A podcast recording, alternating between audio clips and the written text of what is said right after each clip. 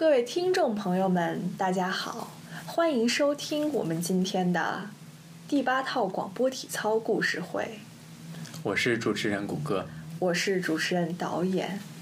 今天呢，我们会给大家带来几个口味各自不同的小故事，有大尺度的，有小宇宙的，嗯，有科幻的，有惊悚的，嗯，还有一些带有哲理思考的。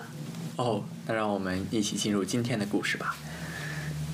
好，下面请听第一篇故事，来自作家乙一的，题目叫做《往日夕阳下的公园里》。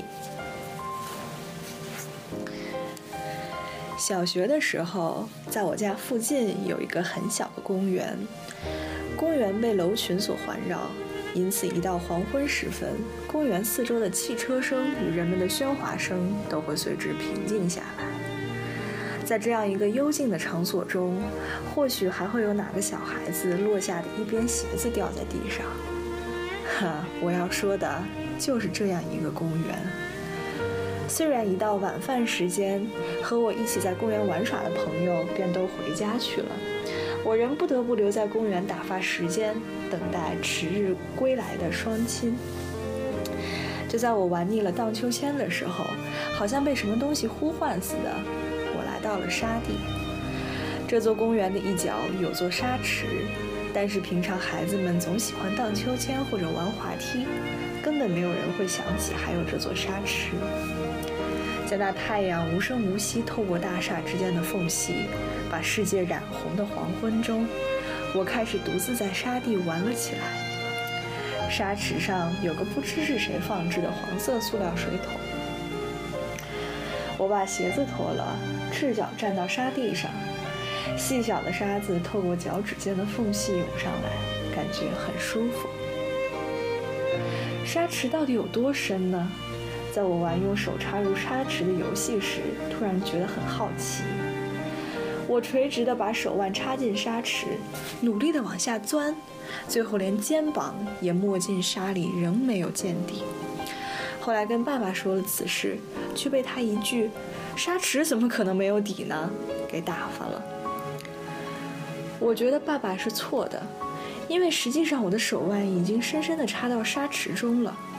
而且在经过多次同样的行为后，证明我才是正确的。已经忘了到底哪一次我几次重复同样的行为了，只记得那个时间，连公园旁边长的树也被夕阳绘上了厚重的阴影。那一天，我仍旧尝试把右手连肩一同埋入沙池中，却感到手指碰到了什么东西。沙池里好像被埋了什么，那个东西既柔软又冰凉。我为了确认那到底是什么，而拼命把手伸下去。就在已经伸到中指指头勉强可以摸到地方，我感觉那是一个有弹力的柔软的东西。虽然想拉上来。但我的手却老够不着，相反，我的手指却有种是被什么东西缠绕的感觉。把手收回来确认，竟然发现那是女生的头发。手上缠绕着的这几根头发，虽然因为沙子的关系而很脏乱，但我却相信那是女生的头发。我再次把手伸进沙池，希望能够再次触摸那个被埋进去的东西。但这次不管我如何深入，指头都再也摸不到任何东西。遗憾感油然而生，在一片红色的视线中，环绕着公园的每座高楼，每个窗户都是紧闭着的，就好像一个巨大的墙壁把我和沙池隔离出来。突然，我感到伸进沙池的右手似乎被什么给碰到了。一开始只是像被鱼用嘴捅了的小小的感觉，可是随即沙里有什么东西大力的把我的手腕给抓住了。我的手被死死的抓紧固定，即使是想把手抽回来，也无法抗衡那股力量。四周一个人都没有，即使想求救，声音也只会透过大厦外墙回荡到公园而已。在沙里握紧的我的拳头，被不知什么力量给撑开了。我感受到手掌上小小的、不知道是谁的指尖的感触，指尖在我的手掌上规律的运动，也许是在写字吧。我一下子反应了过来，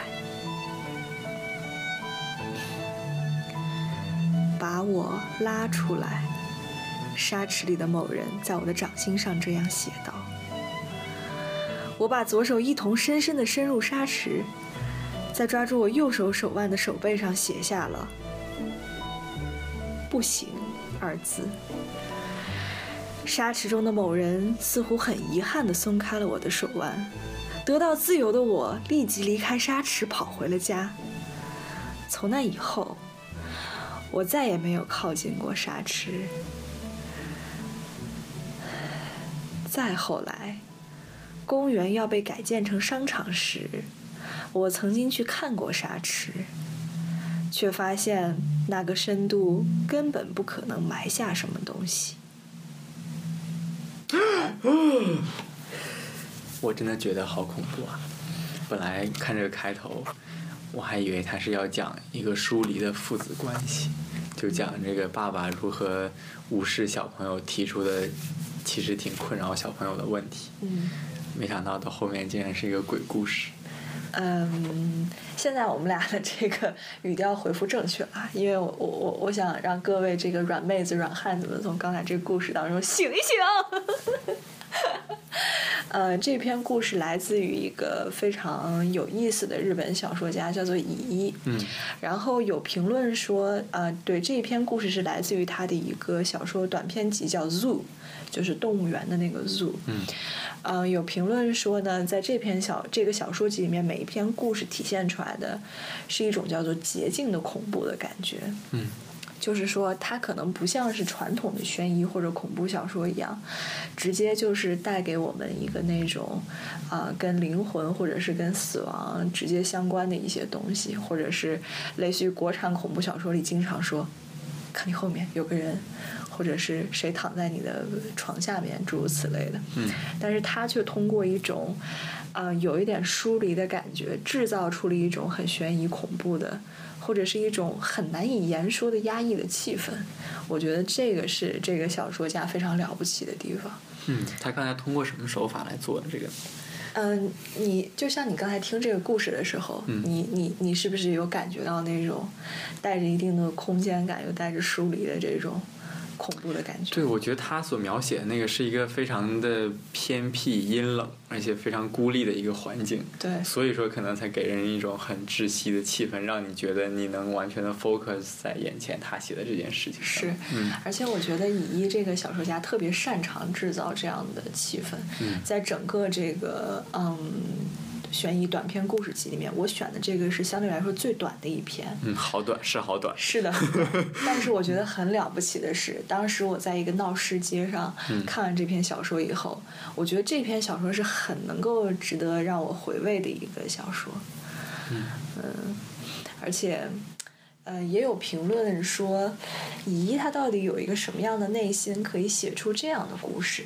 其实，如果你要是有这个胆量，或者有这个心脏，能够把《zoo》里面的每一篇这种带有写点氛围的悬疑小说都看完的话，你会发现，其实这个人的内心深处，可能正是有一些柔软的东西，有一些需需要呼唤爱的东西，他才通过爱和柔软的另一面，把这种需要展现出来。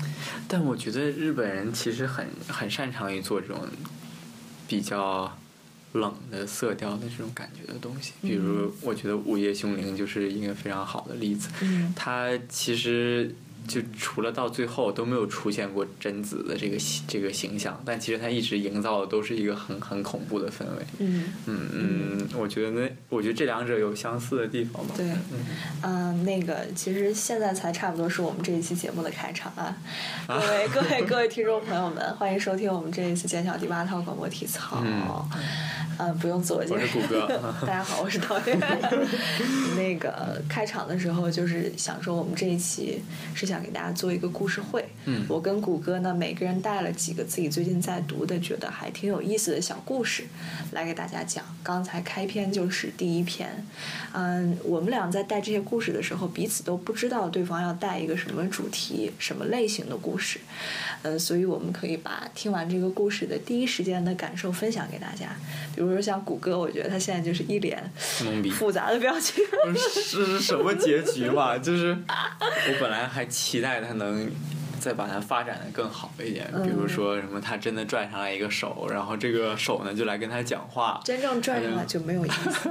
对，嗯，因为因为这个是我记得我想起来一个挺相似的故事，叫卫斯理的故事。嗯它里面就在讲说，呃，这个卫斯理呢发现了一块木炭，这个木炭里面发出微弱的声音，嗯然后最后就往回往回追，往回追，往回追，就发现啊、呃原来是有一个人烧死在那个炭窑里面，然后对，这个就是典型的这种这种悬疑恐怖走的路数。对啊，然后他但是乙一并不是这样一个小说家。好，就是就是我看的一脸懵逼，他他就写不行，然后就走了，然后就没了啊，就是嗯。嗯，我相信这个故事就是属于，它它是会带给你很余味悠长的这种感觉。嗯，就有种想打他的感觉。嗯，呃，下面就是谷歌来给大家带来一个故事。我们事先在就是嗯、呃声明自己彼此故事的长度的时候，其实最早我们说的是要带一个相对来说比较短的，对，但是谷歌的但我没想到导演的这么短，我的这么长。对，所以我们刚才商量了一下，我我真是不知道他要讲什么，我只是就篇幅而论。我们刚才商量了一下，就是他会给大家把前几章做一个前情提要嗯的讲述，大家知道人物关系之后，他会给我们带来这个故事是，呃，这个故事呢叫全频带阻塞干扰。我觉得，我觉得这个名字说了跟没有说其实是一样的。嗯他讲了一个怎样的故事呢？呃，我因为我就先把前面这几章不太重要的地方呢，先 summarize 一下，然后我们进入到这个故事比较影响剧情的地方。所以接下来大家会有大概多长时间？半个小时、八小时左右。我一会儿可能会去上个厕所啊，大家不要介喝口。水啊什么的。呃，这个故事呢是刘慈欣的一个小说，一个短篇小说，然后之前是连载在一个杂志上面的。是那个呃科幻世界吗？啊，是的，你又知道。嗯，哎，那是这个故事里面呢有两个最主要的人物，一个叫林云，凌凌云，就是壮志凌云。不不林林云，姓林的林，云是云彩的云。这个人是个女的，她她是个女博士。好嘞。呃，说说这个人呢，呃，这第一章呢就开始讲说这个人如何在在一个有炮火的战争中，因为他是作为一个派去前线的电子观察员，所以他的他是有跟那个战争有直接接触的这样的一嗯，个人。这是一个大概什么时代背景他没有，他并没有描述，他是讲的中中国中国的军队和北约军，北约军包括什么呢？美国、日本、俄俄呃俄国呀，然后日本跟美国是在南线，俄国是在北线，都已经快要打到北京了。嗯。啊，讲的这样的一个战争，然后里面就有这个女主角林云，她是一个一个一个博士，一个博士，她被派到了前线去观察那个电子电子作战，嗯。然后她是因为电子牌被炸了，所以她最后呃非常狼狈的跑回北京，然后呢还有另外一个人，这个人姓姓庄，他是一个天体物理学家，嗯。呃，这个人叫庄宇啊，呃，庄宇他是个天体物理学家。最后呢，因为中国造造出了一个空间站，然后他就被派到了这个空间站上面去。现在呢，他现在在空间里面，然后在空间站离太阳五千万公里，离地球一亿公里的这样的这样的一个地方。就是在宇宙里漂浮是吧？对，他是一个天体物理学家，然后他是认识这个林云的，然后可能他们之间也很熟，但是到第四章为止还没有描述。嗯这个庄宇他爸是整一个呃西北军区的总司令，所以他其实是在整一个故事里面扮演着非常高的角色。就是庄宇是一个比较高的角色，对，他其实呃不不不，庄宇他爸庄宇他爸是个啊高的角色，西北军区总司令。对，然然后后庄宇认识凌云，凌云现在在前线搞那个电子战。对，然后凌云很狼狈的回来了。就讲了从前线回来了，对对对，回回到哪儿？回到北京对对对，就是这整个还没有那么科幻，只是有这么一个人在太空好的，躲得非常远。对，好，那么接下来我们就准备正式进入这个故事，对吗？呃，对，然后还有一点技术方面呢，就是他们现在已经投了很多钱来造了这样的一个电子通讯系统，然后目目的是为了让电子呃让整个部队电子化，嗯然后而对方的那一边的电子系统呢，已经北约的电子系统，对已经非常好，所以整一个故事就是一个在外太空漂流的男的和一个在北京的女的和一个那和那男的他爸。好，好，我们开始。三、二、一，走。凌云站起来说：“师长，话不能这么说，这不是钱投入多少的问题。当西方对 C 三十一已深入研究了十多年时，我们对此才仅仅有了些概念。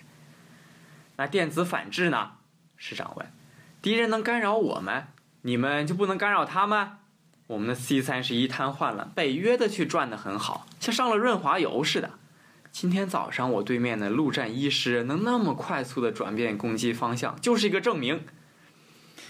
林云苦笑了一下，哼，提起对敌干扰，大校同志不要忘了，就是在你们师的阵地上，你的人用枪顶着操作员的脑袋，使集团军电子对抗部队的干扰机停下来。怎么回事？石浩问。这个石浩呢，就是庄宇他爸。这时人们才发现他进来，都起身敬礼。首长是这样，师长对石浩解释说：“对我们的通讯指挥系统来说，他们的干扰比北约的更厉害。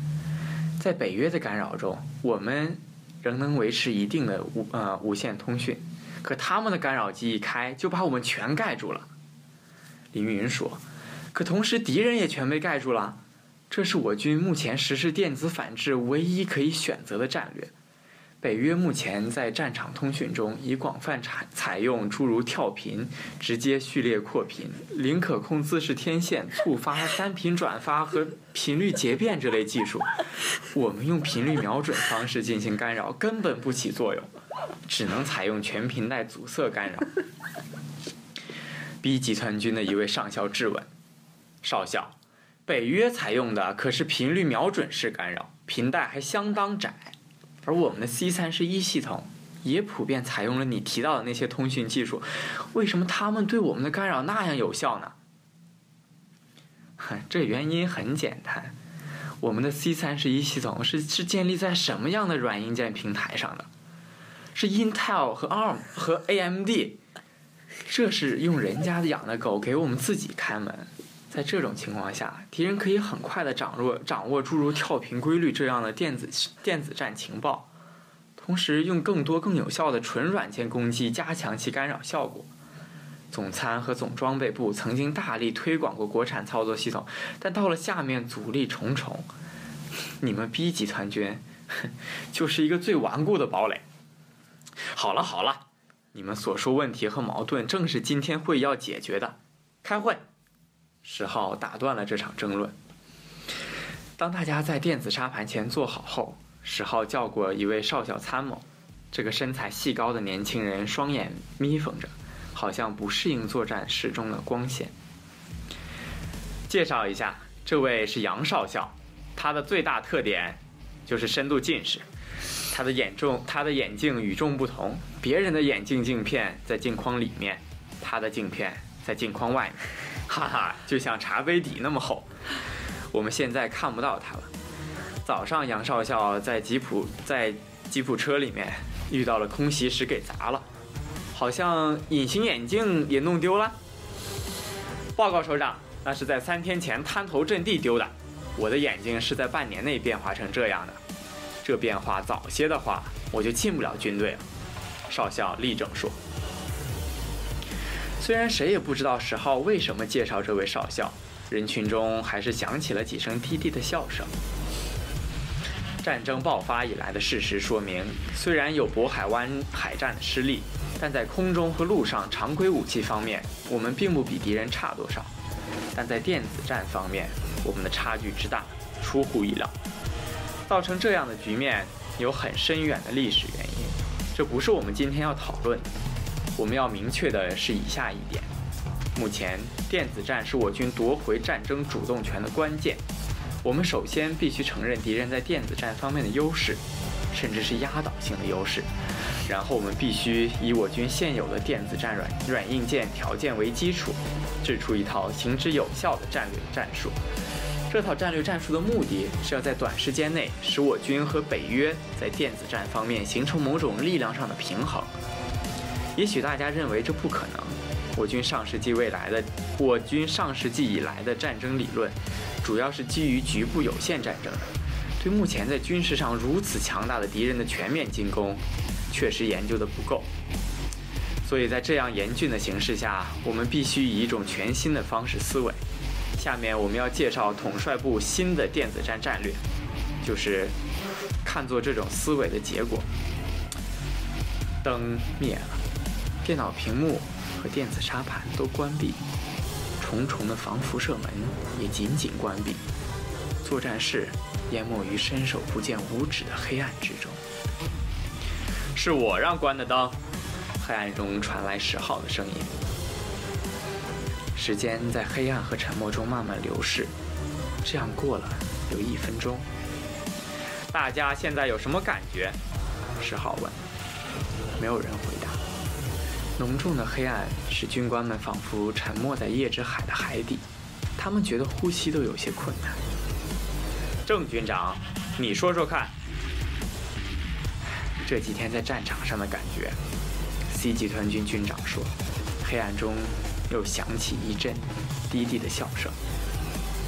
别的人呢，大概都与他有同感吧？十号说。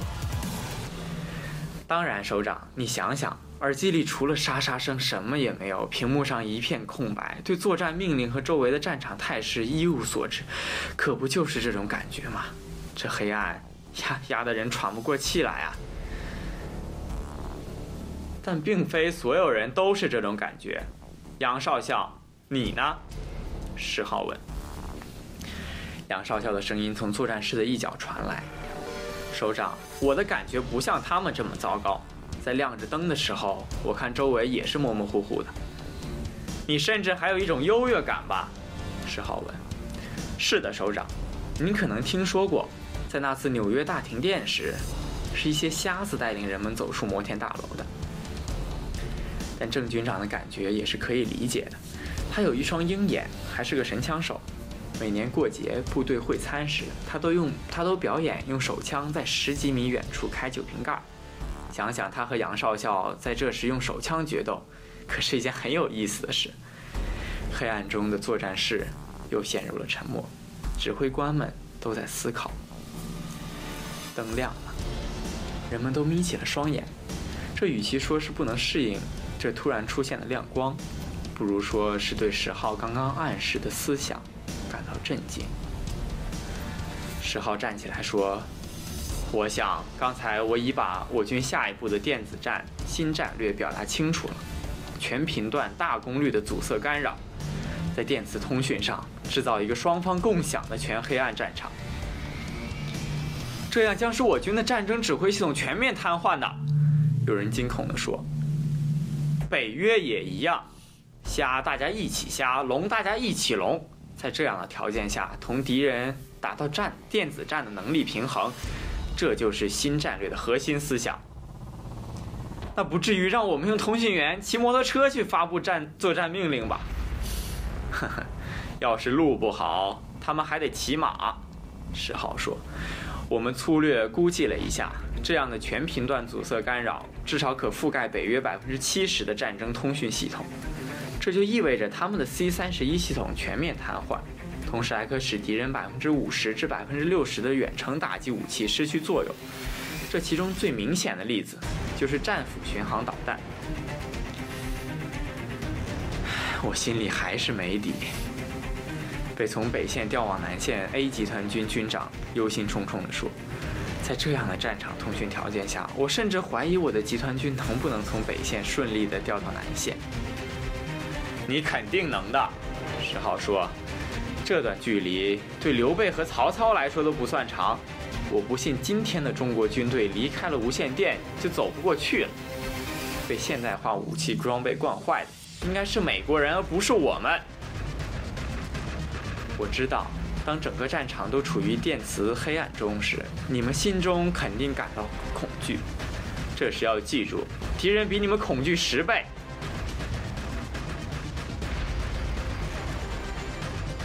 看着凌云的身影混在这群穿迷彩服的军官中，在作战室的出口消失的时候，石浩的石浩的心悬了起来。他将重返前线，而他所在的电子战部队将是敌人火力最集中的地方。昨天在同一亿公里远的儿子那来延来回延时达五分钟的通话中，石浩曾经告诉他凌云很好，但是早上的战斗中他就险些没回来。庄宇和凌云是在一次演习中认识的。那天，石浩和儿子一起吃晚饭，同往常一样，他们默默地吃着。庄宇早逝的母亲在远处的镜框中默默地看着他。庄宇突然说：“爸爸，想起明天就是您的五十一岁生日了，我应该送您一件生日礼物。我是看着那家天文望远镜才想起来的，那件礼物真好。送我几天时间吧。”儿子抬头静静地看着父亲。你有你的事业，我很高兴，但做父亲的想让儿子了解自己的事业，这总不算过分吧？明天你和我一起去看军事演习怎么样？庄宇笑着点点头，他很少笑。这是本年度国内规模最大的一场演习。演习刚开始的前夜。庄宇对公路上的滚滚而过的钢铁洪流没什么兴趣，一下直升机他就钻进野战帐篷，用透明胶带替父亲粘贴刚发下来的作战地图。在第二天，在整个演习的过程中，庄宇也没有表现出丝毫的兴趣。这早在石浩的预料之中，但有一件事使他感到莫大的安慰。上午进行的演习项目是一个装甲师进攻一个高地。庄宇同一群地方官员一起坐在观摩台的北侧。这次观摩台的位置虽然在安全距离上，但应那些猎奇的地方官员的要求，比过去大大靠前了。轰十二机群掠过高地上空，重磅炸弹雨点般的落下，使那座山头变成一个喷发的火山口。这时，那群地方官员才明白真实的战场同电影里的区别。在那地动山摇的巨响中，他们全都用双臂抱住脑袋，伏在桌子上。有几位女士甚至尖叫着往桌子下钻。但石浩看到，那里只有庄宇一个人，能直直地坐着，仍是那副冷漠的表情，静静的，无动于衷，看着那座可怕的火山，任爆炸的火光在他的墨镜中狂闪。这时，一股暖流冲击着石浩的心田。儿子，你的身上到底流着军人的血。啊这天晚上，父子俩在白天的演习现场散步。远处各种装甲车辆的前灯如散如繁如繁星洒满山谷和平原，空气中还残留着淡淡的硝烟味儿。这场演习要花多少钱？庄宇问：“直接费用大概三个亿。”庄宇叹了口气：“哼，我们的课题组想搞第三代恒星演化模型，申请了三十五，申请了三十五万的经费都批不下来。”石浩把他早就想对儿子说的话说了出来：“我们两个的世界相差太远了。”你的恒星最近也有四也也有四光年，也有四光年吧？它同地球上的军队与战争真是毫不相干。我对你的事业知之不多，但为之感到骄傲。作为军人，我们也是最想让儿子了解自己事业的人。哪一个父亲不想对儿子讲述自己的戎马生涯，当做最大的幸福？而你对我的事业却总抱着一种冷漠的态度。事实上，我的事业是你的事业的基础和保障。一个国家如果没有足够数量和质量的武装力量保证它的和平，像你这样从事这种纯基础研究，根本不可能。爸爸，你把事情说反了。如果事情都像我，如果人们都像我们这样用全部的生命去探索宇宙的话，那就能领略到宇宙的美，它的宏大和深远后面的美。而对一个而一个对宇宙和自然的内在美有深刻感觉的人，是不会去进行战争的。你这种想法真是幼稚到家了。如果战争是因为人们缺乏美感造成的，那和平可太容易了。你以为让人类感受这种美就那么容易吗？庄宇指指夜空中灿烂的星海。您看这些恒星，人们都知道它是美的，但有多少人能够真正体会到这种美的最深层呢？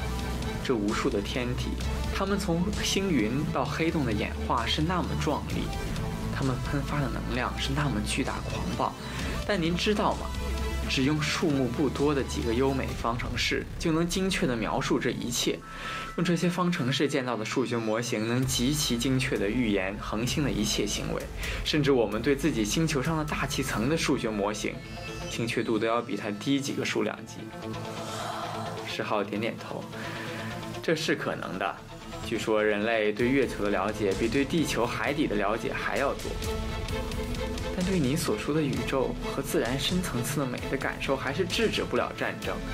没有人比爱因斯坦更能感受这种美。原子弹不就是在他的建议下造出来的吗？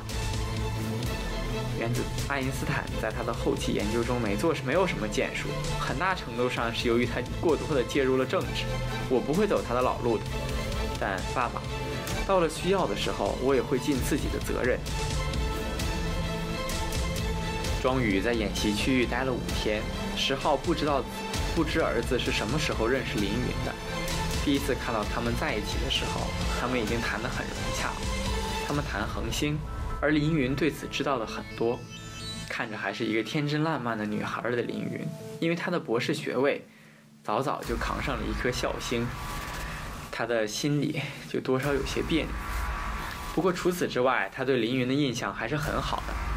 第二次见到庄宇和凌云在一起时，石浩看到他们已经有些亲密感。他们谈话的内容也让他感到意外。他们在谈电子战。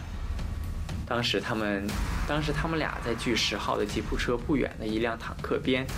由于谈话内容，他们并没有避开别人的意思。十号听到庄宇说：“你们现在只关注了一些纯软件高层次的东西，比如 C 三十一病毒攻击、数字战场等等。可是你们有没有想过？”你们可能握着一把木头做的剑，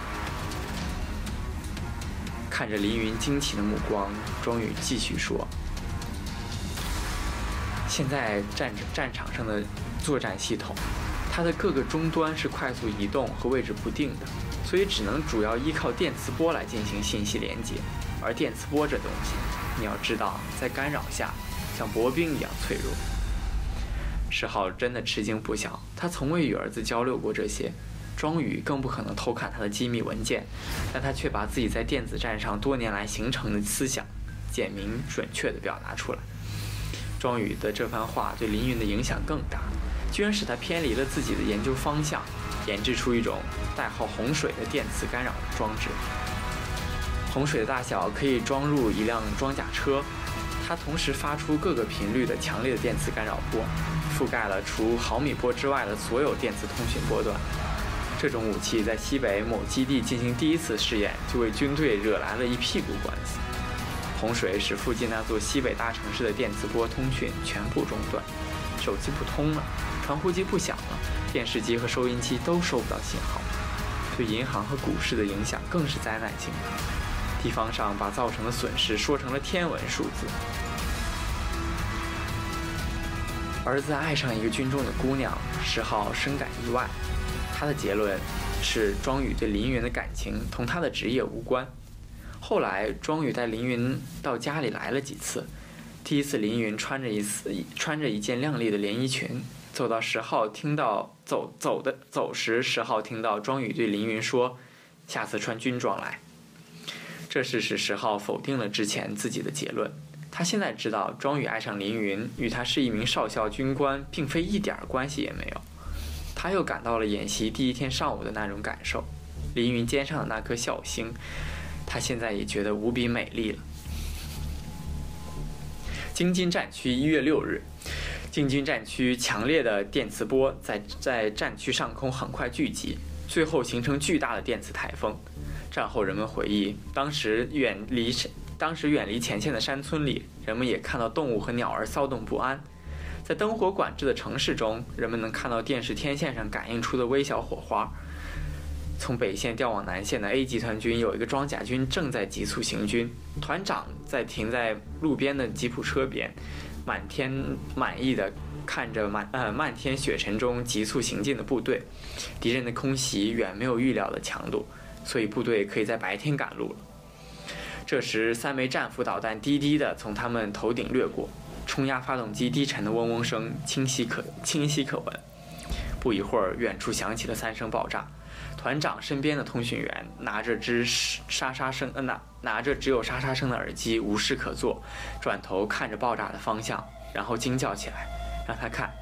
他让通讯员不要大惊小怪，但旁边的一位少校营长也让他看，他就看了。然后摇惑，呃，然后困惑地摇了摇头。战斧不是每枚都能命中目标，但像这样三枚各自相距上千米，落在空无一物的田野上，真是少见。两架歼十孤独的在呃孤独的飞行在战区五千米的上空，他们本来属于一支歼幺零中队，但这个中队刚刚在海上同一支北约的 F 二十二中队发生了一场遭遇战，在空中混战中，他们和中队失散了。在以前，重新汇合是轻而易举的事，但现在无线电联络不通了。原来对于高速歼击机很狭窄的空域，现在在感觉上变得如宇宙一样广阔。要想汇合，如同大海捞针。这对这对 这对长辽这对长辽机只能紧贴着飞行，距离之近，像在飞特技。只有这样，才能他们才能听到对方的无无线电呼叫。在上方发现可疑目标，方向二呃二二零仰角三十。僚机报告，长僚机飞行员沿着那个方向看去，冬日雨后呃冬日雪后的晴空一碧如洗，能见度极好。两架飞机向斜上方靠近目标观察，那个目标与他们同一方向飞行，但速度慢了许多，所以他们很快就追上了它。当他们看清楚目标的形状后，真觉得白天见了鬼。那是一架北约的 E-4A 预警预警飞机，这是歼击机最不可能遇到的地方飞机，就像一个人不可能看到自己后脑勺一样。E-4A 预警飞机上的雷达监视面积可达一百万平方公里，环视一圈只需五秒，它能发现远离防区两千公里处的目标，可以提供四十分钟以上的预警时间，能发现一千到两千公里范围内八八百到一千个电磁信号。它的每次扫描可询问和识别两千个海陆空各类目标。预警机从不需要护航，它有强有力的千里眼，可使自己远远地避开歼击机的威胁。所以长机飞行员理所当然地认为这是一个圈套。他和僚机向四周的空域仔细搜寻了一遍，明净寒冷的空中看不到任何东西。长机决定冒一次险。雷球，雷球！我将发起攻击，你向三一七方位警戒，但注意不要超出目视距离。看着僚机向着他认为最有最有可能有埋伏的方向飞去后，他打开加力，猛拉操纵杆，歼十拖着加速的黑烟，如一条扬起的眼镜蛇，向斜上方的预警器飞去。这时，E 四 A 也发现了向他逼近的威胁，他急忙向东南方向做逃脱的机动飞行。干扰热巡的导弹的美热弹不断地从机尾蹦出，那一串串小小的光球仿佛是被它吓出壳的灵魂。一架预警飞机在歼击机面前就如同一辆自行车在摩托车面前一样，是无法逃脱的。这时长机飞行员才感到他刚才给僚机的命令是多么的自私。他在 E 四 A 的后上方远远地跟着他，欣赏着到手的猎物。E 四 A 背上蓝蓝白相间的雷达天线。呃，雷达天线罩线条优美，像一件可人的圣诞玩具。它那粗大的白色机身，如同摆在盘子里一只肥美的炖鸭，令他垂涎欲滴，又不忍下刀叉。但直觉使他不敢拖延。他首先用二十毫米机炮做了一个点射，击碎了雷达天线罩。他看到西屋公司制造的 ANPY 三型雷达的天线的碎片飞散在空中，如圣诞节银色人银色的纸花。他接着用机炮切断了 E4A 的一个机翼，最后射速达每分钟六千发的双管机机炮射出了死亡之鞭，从已经翻滚下坠的 E4A 拦腰切过，把它击成两截。歼十沿着一条下降的盘旋线，跟着两块坠呃跟着两块坠落的机体，飞行员看到人员和设备不停地从机舱中掉出来，就像从河中掉出的糖果一样。有几朵伞花在空中绽开。他想起了在过去的空战中一个战友被击落的情形，一架 F 二十二三次从战友的降落伞上方掠过，把伞冲翻了。他看着战友像一块石头一样渐渐地消失在大地的白色背景中，他克制了这样做的冲动。同僚机汇合后，双机编队以最快的速度脱离了这个空域。嗯，这是念完了第六章，我觉得已经缺氧了。哇，好感人！我在我我我我天哪！我觉得你在缺氧，我在神游外太空。哦，我天！我不知道有多少听众可以听到现在，我也不知道有多少听众听到刚开始的什么各种电磁波、阿尔法波、贝塔波，乱七八糟，直接一下拉到最后，他所以他可能压根儿听不到我们中间这一段吐槽。嗯，所以谷歌啊，谷歌。呃，因为呃刘刘慈欣的作品都是这样的，他在里面 cite 了很多的 figure，然后有有各种听起来非常牛逼的名字。嗯啊，因为呃，为什么要选这个作品？其实是因为，呃，最近就是半年之前，就是也不是半年，去年十月份的时候，刘慈欣的《三体》是拿到了雨果文学奖，嗯哼，然后那个时候就就掀起了很多对对这个对科幻小说的这个浪潮吧，对科幻小说追捧的浪潮吧。所以你是这个弄潮儿吗？嗯，并不是，因为 呃，但但其实《三体》里面提出很多概念是很有意思的。是。啊，对，所以我觉得没有办法念个长的，所以念一个短的短篇，然后让大家觉得感受一下刘慈欣写的这个东西是什么样子。是的，我其实远在《三体》得雨果奖之前，嗯就得到推荐说，哦，《三体》就是写的很厉害啊，什么，如果你有机会一定要看一下。然后我可以承认一下，我这个小说我是有电子版的，但是呢，我就尝试看了几次，呃，看了几次开头，我都没有再把它读下去。然后刚才你在念的这一长段，这个小说名字叫什么？短篇全频带阻塞干扰，对，就非常拗口的一个名字。对，在在你念这个全频带阻塞干扰的这个第四章到第六章的过程当中，呃我觉得这是我最长的一次听到跟刘慈欣就是他 有关的故事。嗯然后当你在说那些名词的时候，尤其是通过听觉，可能跟视觉有点不太一样。在你说这些名词的时候，我脑海里一直都在哔，然后一个一个专业词汇过去了，哔一个专业词汇过去了。然后现在我就能，你念完了以后，我能想到的发生的事儿，好像就是。啊，我们要打仗了，要打仗了！用电磁波不行不行，那个我们直接把电磁波全部都干扰到，嗯。然后让大家都看不到这个在电磁波过程当中发现了什么。嗯。然后我发现我印象最深的，竟然是那个庄庄宇，嗯。竟然是庄宇把凌云带回家见他。爸 然后两人谈情说爱，因为我觉得那边好像这个通俗的东西更多一点，更更与更容易让我记得住。然后包括你刚才说的这个什么到到后面这个飞机怎么了投炸弹，这个歼歼什么飞机投炸弹这个，哦，我就我就更觉得。啊，这是干嘛呢？这是炸飞了一个队友，还是还是在干什么？这到底是在干什么？嗯 我一直试图从中发现科幻的美，或者说科科幻这个东西有什么特点。但是听你这么读了以后吧，我就觉得哎，算了，还是去看鬼故事吧。不，刚才我读的不是鬼故事，嗯是呃非常有意境的悬疑小说，好并不是嗯传统的鬼故事。嗯嗯嗯，就是这样的。这个作品它是在两千年左右的时候出的。嗯呃，我觉得《三体》里面也是也是这样，它提出来一些很很多很神奇的概念，嗯所以它可能本身写的故事并没有特别的，就是他因为有了这些概念，而让你觉得是这些概念在很吸引你。比如他在《三体》里面提提出了一个宇宙社会学的这个东西，嗯就说呃，如果我们宇宙上有很多个文明的话，嗯那么我们我们就是有一个东西叫做 Fermi paradox，就是应该是 Fermi paradox。他讲的，他讲的是说，如果那个文明比我们强大的话，那他应该早就发现了我们，并把我们给给消灭掉。嗯如果我们如如果我们比那个文明更强大的话呢，然后呢，我我们在发现它之后，这个文明也不会再也不会再存在了。所以说他在那个宇宙社会学里面，就是他刘慈欣就提就提出了这个东西嘛。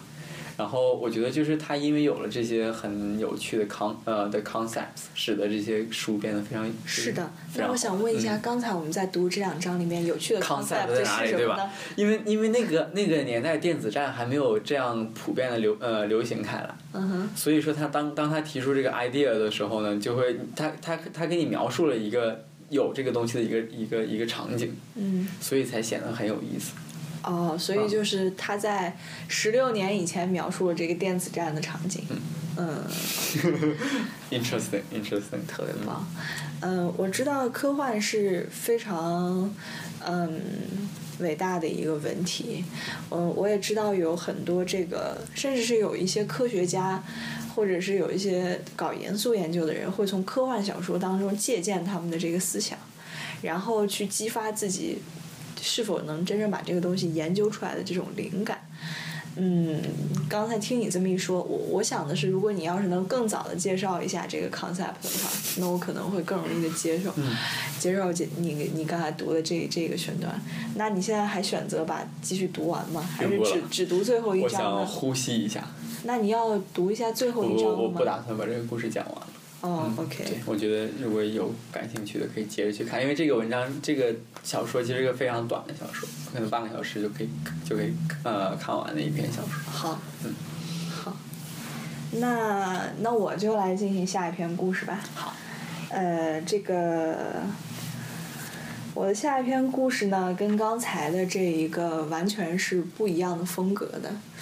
呃，我也希望 听到这儿的听众朋友们，应该还是会有一些吧，或者是你刚好快进到这儿，然后你就知道刚才前情提要就是谷歌读了两章这个刘慈欣写的全频率全频带阻塞干扰。全全频带阻塞干扰，然后它是一个科幻小说，是二零零一年左右发布的。嗯，它主要特别吸引人的地方，或者谷歌认为吸引人的地方，就是它提出了一个非常有意思的概念。在那个时候还没有这个所谓电子战，但是它在里面描绘了一个电子战的图景，嗯，就是很有趣。嗯，好，很有趣。嗯 OK，下面呢，我来带来的这一个故事吧，其实说是一个故事，更像是一个杂文或者是一点小的感慨。嗯呃，因为想要在一个比较短的篇幅之内，然后还要言之有物的话，那我就选到了这一个来自张爱玲的一个呃短篇小说集，叫《留言》里面的一篇很短的小文章。嗯，那我先读吧，读完了以后我们再说。这篇文章的名字叫做《被窝》，来自张爱玲的短篇小说集《留言》。嗯。连夜抄写了一万多字，这这在我是难得的事，因为太疲倦，上床反而睡不着。外面下着雨，已经下了许多天，点点滴滴，歪歪斜斜，像我的抄不完的草稿，写在时速消息油印的反面，黄色油印字迹透过纸背。不论我写的是什么，快乐的、悲哀的，背后永远有那黄印印的一行一行。蓝墨水盖不住这阴凄凄的新闻。某某秘书长答记者问：“户口米不停不停，户口米不至停止配给，外间所传不确。”点点点点点。黄音单调的一行一行，滴哩滴哩，哒啦哒啦，雨还在下。一阵密，一阵疏，一场空白。淋雨的晚上，黏唧唧的，更觉得被窝的存在。翻个身是更冷的被窝，外国式的被窝，把毯子底下脱了被单，紧紧塞到褥子底下，是非常监牢的布置，睡相再不好的人也蹬它不开。可是空空荡荡的，面积太大，不容易暖和，热燥起来又没法子把脚伸出去。中国式的被窝铺在褥子上面，折成了筒子，恰恰套在身上，一会儿就热了。轻便随和，然而不大牢靠，一下子就踢开了。由此可以看出国民性的不同。日本的被窝不能说是窝，方方的一块覆盖在身上，也不叠一叠，在厚底在厚些底下也是风嗖嗖，被面上印着大来大去、鲜丽活泼的图案，根本是一张画，不过下面拖了层棉胎。在这样的空气流动的棉被底下做的梦，梦里也不会耽于逸乐，或许梦见隆冬郊外的军事训练。中国人怕把娇艳的丝质被面弄脏了，四周用被单包起来，草草的缝几针，背面不能下水，而被单随时可以拆下来洗涤，是非常合科实际的打算。外国人的被单不钉在毯子上。每天铺起床来比较麻烦，但他们洗被单的意思似乎比我们更为坚决明晰，而他们也却比我们洗得勤些。被单不论中外都是白色的居多，然而白布是最不罗曼蒂克的东西，至多只能做到一个干净，也还不过是病院的干净，有一点惨凄。淡粉红的就很安乐，淡蓝色看着是最奢侈的白。真正雪雪白，像美国广告里用他们的肥皂粉洗出来的衣裳。中国人从前只有小孩子与新嫁娘可以用粉红的被单，其余都是白的。被的一头有时另外一条白布，叫做被挡，可以常常洗，也是偷懒的办法。日本仿佛也有一种被挡头，却是黑丝绒的长条。头上的油垢在上面擦来擦去，虽然耐脏，看着却有点腻心。天鹅绒这样的东西，因为不是日本固有的织物，他们虽然常常用，但用的并不好。像冬天，他们女人和服上加一条深红丝绒的围巾，虽比绒线结的或是毛织品的围巾稍许相称些，但仍旧不大好看。想着也许可以用这作为材料写篇文章，但是一想到文章，心里就急起来。听见隐隐的两声鸡叫，天快亮了，越急越睡不着。我最怕听鸡叫。明日白露，光阴往来，那是夜。在黎明的机体里，却是有去无来，有去无来。凄凄的，急急的，淡了下去。没有影子，至少还有点颜色。鸡叫的渐渐多起来，东一处西一处，却又好些，不那么虚无了。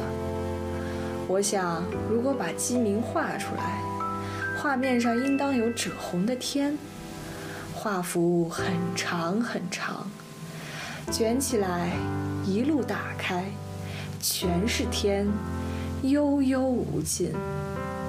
而在头底下，略有一点隐隐绰绰的城市或是虚落。鸡声从这里出来，蓝色的一缕一缕颤抖上升，一顿一顿，方才停了。可是一定要多留点地方给那深赭红的天，多多留些地方。这样，我睡着了。结束了。好想再听一遍呢。我没太 figure out 他讲了什么。是吧？可能可能感觉跟我你念那个科幻小说的时候是不是有点像？其实，其实这一个短篇小说张爱玲的短篇小说集里面，它有好多这个后面成为金句的句子。比如说，在其中的一篇叫做《天才梦》里面，就是这一篇《天才梦》呢，是张爱玲呃读中学的时候的一篇习作，里面就有那个她可能被传颂最广的一个句子，就是“生命是一袭华华美的袍，爬满了虱子”，是在《天才梦》的这一篇里。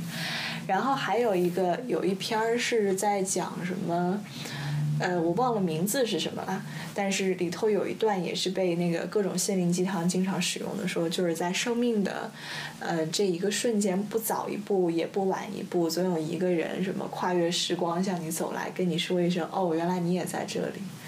嗯，这个是来自于张爱玲的，呃，这一篇短篇也是收在这个留言的这个短篇小说里面，而我刚才读的这个呢，其实是在他这个。整个的整个的小说集里面不算特别起起眼的一个，然后你没有 get 他到底在讲什么。其实他一开始的时候是说他自己睡不着嘛，啊，然后在被窝里面翻来覆去的，他就是想，哎呀，我现在盖的这个被窝，中国的、外国的有什么区别？然后他想，哎呀，这里面有一些国民性啊什么的，然后就由此想到了中国的被窝怎么怎么样，怎么怎么样。其实我觉得这一篇小小故事或者小杂文最有意思的。他就描写了一个呃辗转反侧睡不着的人，可能会有哪些这个非常跳脱的思绪。对，我觉得经经常在快睡着又没睡着的时候想呃想出来的 idea，自己都会觉得特别美好。对，然后而且包括里面透露出来的有一些感情，比如说这个。呃，我越担心天亮，我就越睡不着啊，或者说，我这个呃又想着我起来要写稿啊，什么什么什么这些，我觉得这些心情都是挺真实的。有的时候是失眠的时候反反复复在想的一些东西。很朴实对吧。嗯，啊，而且这个东西放在张爱玲身上的话，就会觉得有别有一番挺有意思的东西。嗯，我觉得这个呃，整个的短篇小说集留言其实挺有意思的，而且我刚才在读的时候，我觉得还有一层有意思的地方，就是它里面用的那个语言的形式，有的时候可能我们现在在看他那个时候的文章，或者是看《红楼梦》啊，嗯，对，那个那个时候，那个时候的那种语言的那种遣词造句的方法，嗯，其实有点类似于那个科幻小说里头。的那种，就是里头加了一些那种词汇，呃，编造编起来，然后像张爱玲的这种，她有她那个时代的特点。我觉得跟鲁迅和朱自清跟朱自清挺像的，就是我们现在看来可能觉得他当时的用词很奇怪。对。啊，其实我觉得可能在他们那个时候，这个是 norm。嗯。是。所以我觉得，哎呀，我不是我其实做这一期节目，其实我还挺忐忑的。我不知道最后放出来大家会是一个什么样的反馈。我才忐忑呢。我不知道大家会是一个什么样的反馈，因为可能就是大家有时候听我们的节目，呃，一边听，我不知道大家是为了找乐子还是干嘛。对啊，找乐子来找我们，我觉得听着好奇怪。对，可能是想让我们讲点段子，或者是让大家从这个繁忙的生活里面放松一下什么的。嗯。呃，所以我不知道，如果我们念一个故事，或者是制造一个这种呃非常不同感觉的这种拼贴的一个感觉，大家会有什么样的反馈？反正不管。大家怎么想？我是觉得我学我学到挺多东西的。是吗？嗯嗯嗯。譬如说。比如说原来。我我还有一个最后故事，一会儿会在结尾的时候给大家读。哎，好。嗯。嗯，我觉得就是现在人们可以看的信息来源很多很多。对。而就比如说我们看的小说是一是一种小说，还有分写写什么东西的小说，比如有反映社会的小说，有真的就是只。只是在写故事的小说，比如这种科幻小说，呃，文章也是啊，文章也有很多，我们可能在写一呃，就什么事情来发表一下感想，也可能只是像像刚才你读的张爱玲这样来反映出一种精神状态，它也不一定是为了什么而写，它只是写了出来。我觉得，嗯，可能现在因为可以看的东西太多了，以至于我们其实挺挺忽视，比如我就其中一个吧，我觉得我平时挺少会看这一类的东西，因为。它短时间内对我的抗对我的 contribution 并不会很大，是的，嗯，然后我觉得其实这个过程挺好的，分享一下大家觉得自己呃，大家自己觉得好的这种文章，然后和自己在读的时候为什么很喜欢这个文章，嗯，啊，我觉得正是因为有这样的交流，才可以把一些本来，比如比如那一篇，如果就是刚刚才被窝的这一篇，如果让我自己去读。我不一定能 get 他到底想说什么，因为如果让我写文章，我肯定是有一个非常明确的目的，我写文章我要表达什么。嗯对，而我觉得是因为你跟我解释了他。其实只只是闲的没事儿干写 写了一下这个之后，他就嗯，原来文章还可以这样写。对，对，其实我觉得我们做这一期节目吧，嗯呃你刚才 get 这个点，我觉得挺好的，就是它其实，在某种程度上是。呃，我们觉得，至少是我觉得，现在就像谷歌说的，因为可以选择阅读的东西太多了，就导致我们总是去选我们愿意看的，或者我们愿意听的。反正越容易看的越好看，容易看的越好看，嗯、对。那所以就导致了这个很多时候，呃，大家愿意接受的信息都是来自于要么就是段子手，嗯然后要么就是某一些做视频的，哎，对，有人说我们是不是最最近什么 Papi 酱得两千万，我们俩想红想疯了之类的，啊，这个这个就是大家懂的就懂了，不懂的，我我我觉得我们有必要在这儿再重新声明一下吗？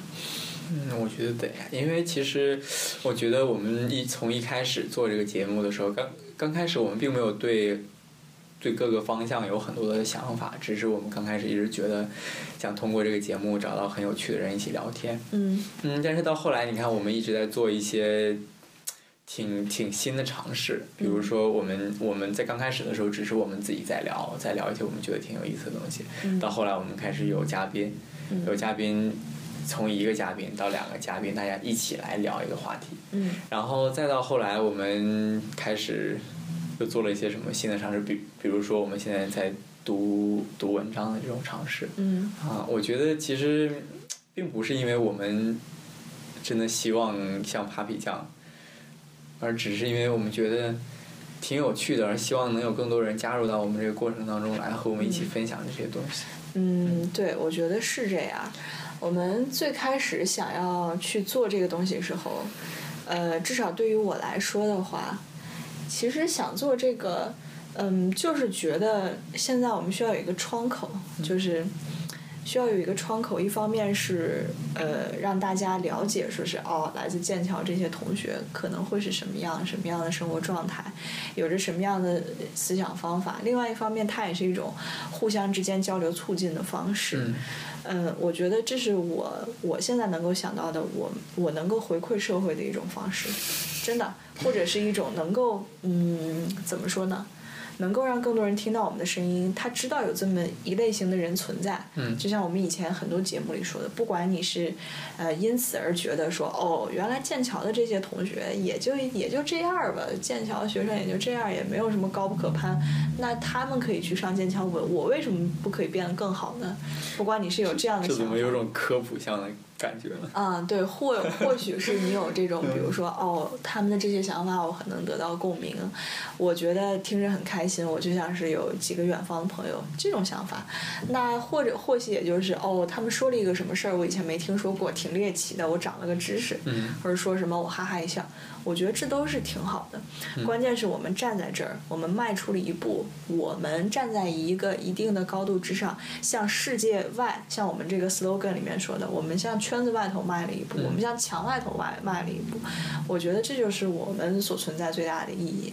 那为什么我们，嗯，也也希望能够有越来越多的人来收听我们的节目？对，当然也不是说一定要什么做到什么大红大紫或者是怎么样，但是我们也希望在一定的程度之上，也能让我们的声音传播的更远。也是希望能有更多的人加入到我们的讨论当中。是的，有更多志同道合的人能够加入进来。嗯，对，嗯，所以在这之上，我们可能还会进行一些各种不同尝试，因为毕竟我们节目的初衷，最开始的时候就想的是我们两个在搞学术的同学，课余时间聊聊天儿什么的，所以我们会接下来可能还会尝试一些其他的跟声音有关的玩法，但是到时候是什么样子，那我们会慢慢发展成 B-box。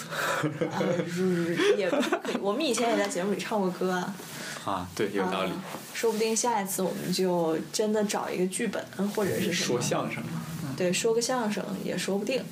嗯、总之呢，就不管好的坏的，你你想听的还是不想听的，有这么几点一定要记住，就是我们这个节目是不收费的，我们在这边说的是我们想说的，我们愿意说的，我们花时间来分享的。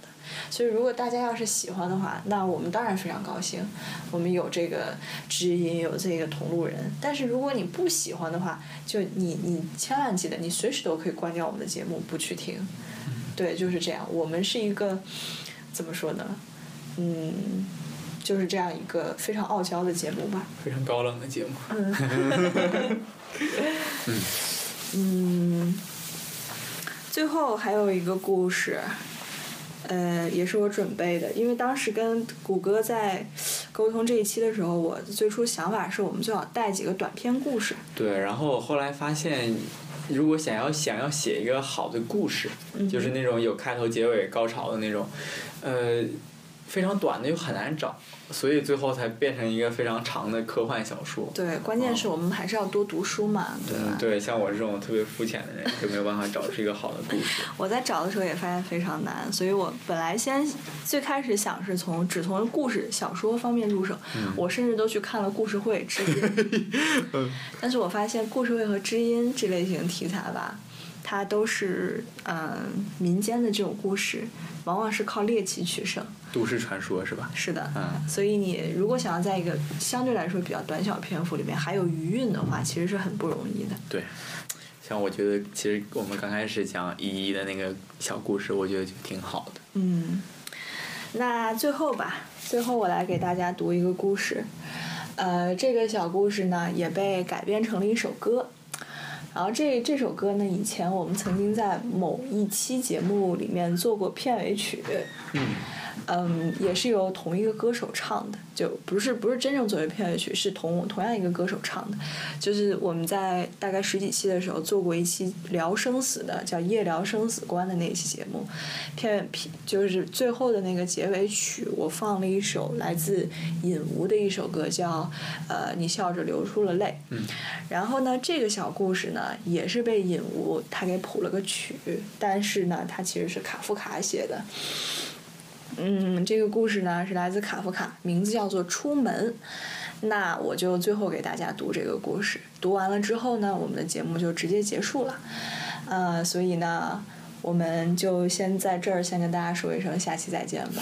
嗯，拜拜。啊，如果大家突然空降到这里的听众，不要觉得很奇怪。对，后面还有一个故事。对，这一期我们尝试了一个新玩法，这个希望大家如果要是有什么想法的话，多跟我们沟通。嗯，对的。嗯，也其实我们这一期还再重申一下，真正想传达的一个意思就是，嗯，在这样一个信息化非常大家有非常多选择的这个社会里面，嗯，兼听则明吧。对，啊，最后这个来自卡夫卡的《出门》，我吩咐把我的马从马棚里牵出来，仆人没有听懂我的话。我便自己走进马棚，给马备好鞍，骑了上去。远处传来了号角声，我问他这是什么意思。他说不知道，他什么也没听到。在大门口，他拦住我，问：“你骑马去哪儿呢，主人？”我说不知道。我说：“只是离开这儿，离开这儿，离开这儿，向前走，不停向前走。”这样才能达到我的目标。那么，你知道你的目标了？他问。是的，我回答。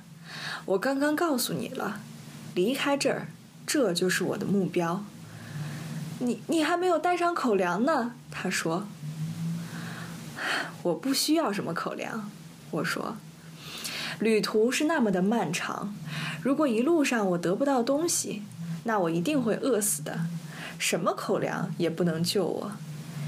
而幸运的是，这是一次真正令人站立的旅程啊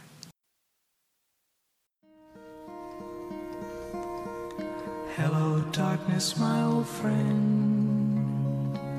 I've come to talk with you again.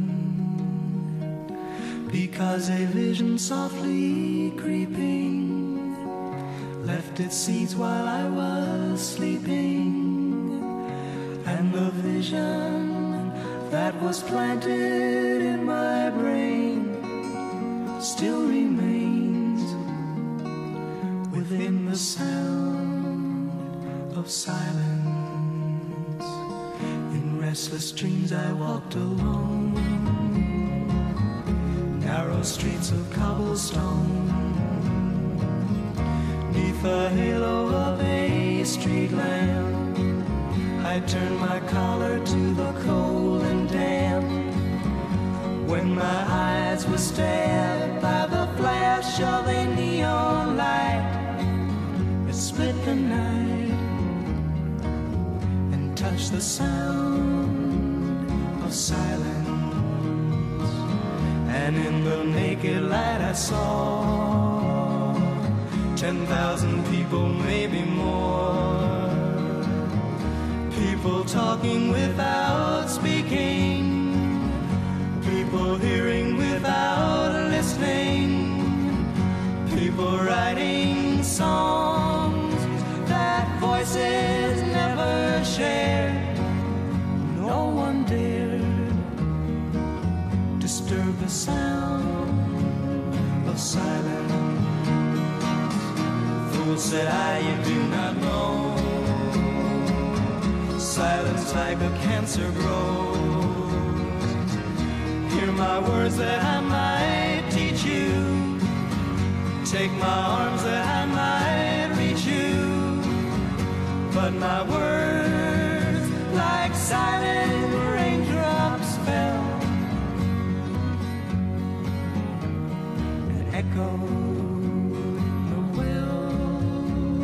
of silence. And the people bowed and prayed to the neon god they made. And the sign flashed out its warning in the words that it was forming. And the sign said the words of the prophets are written on the subway walls, tenement halls, whispered the sounds of silence.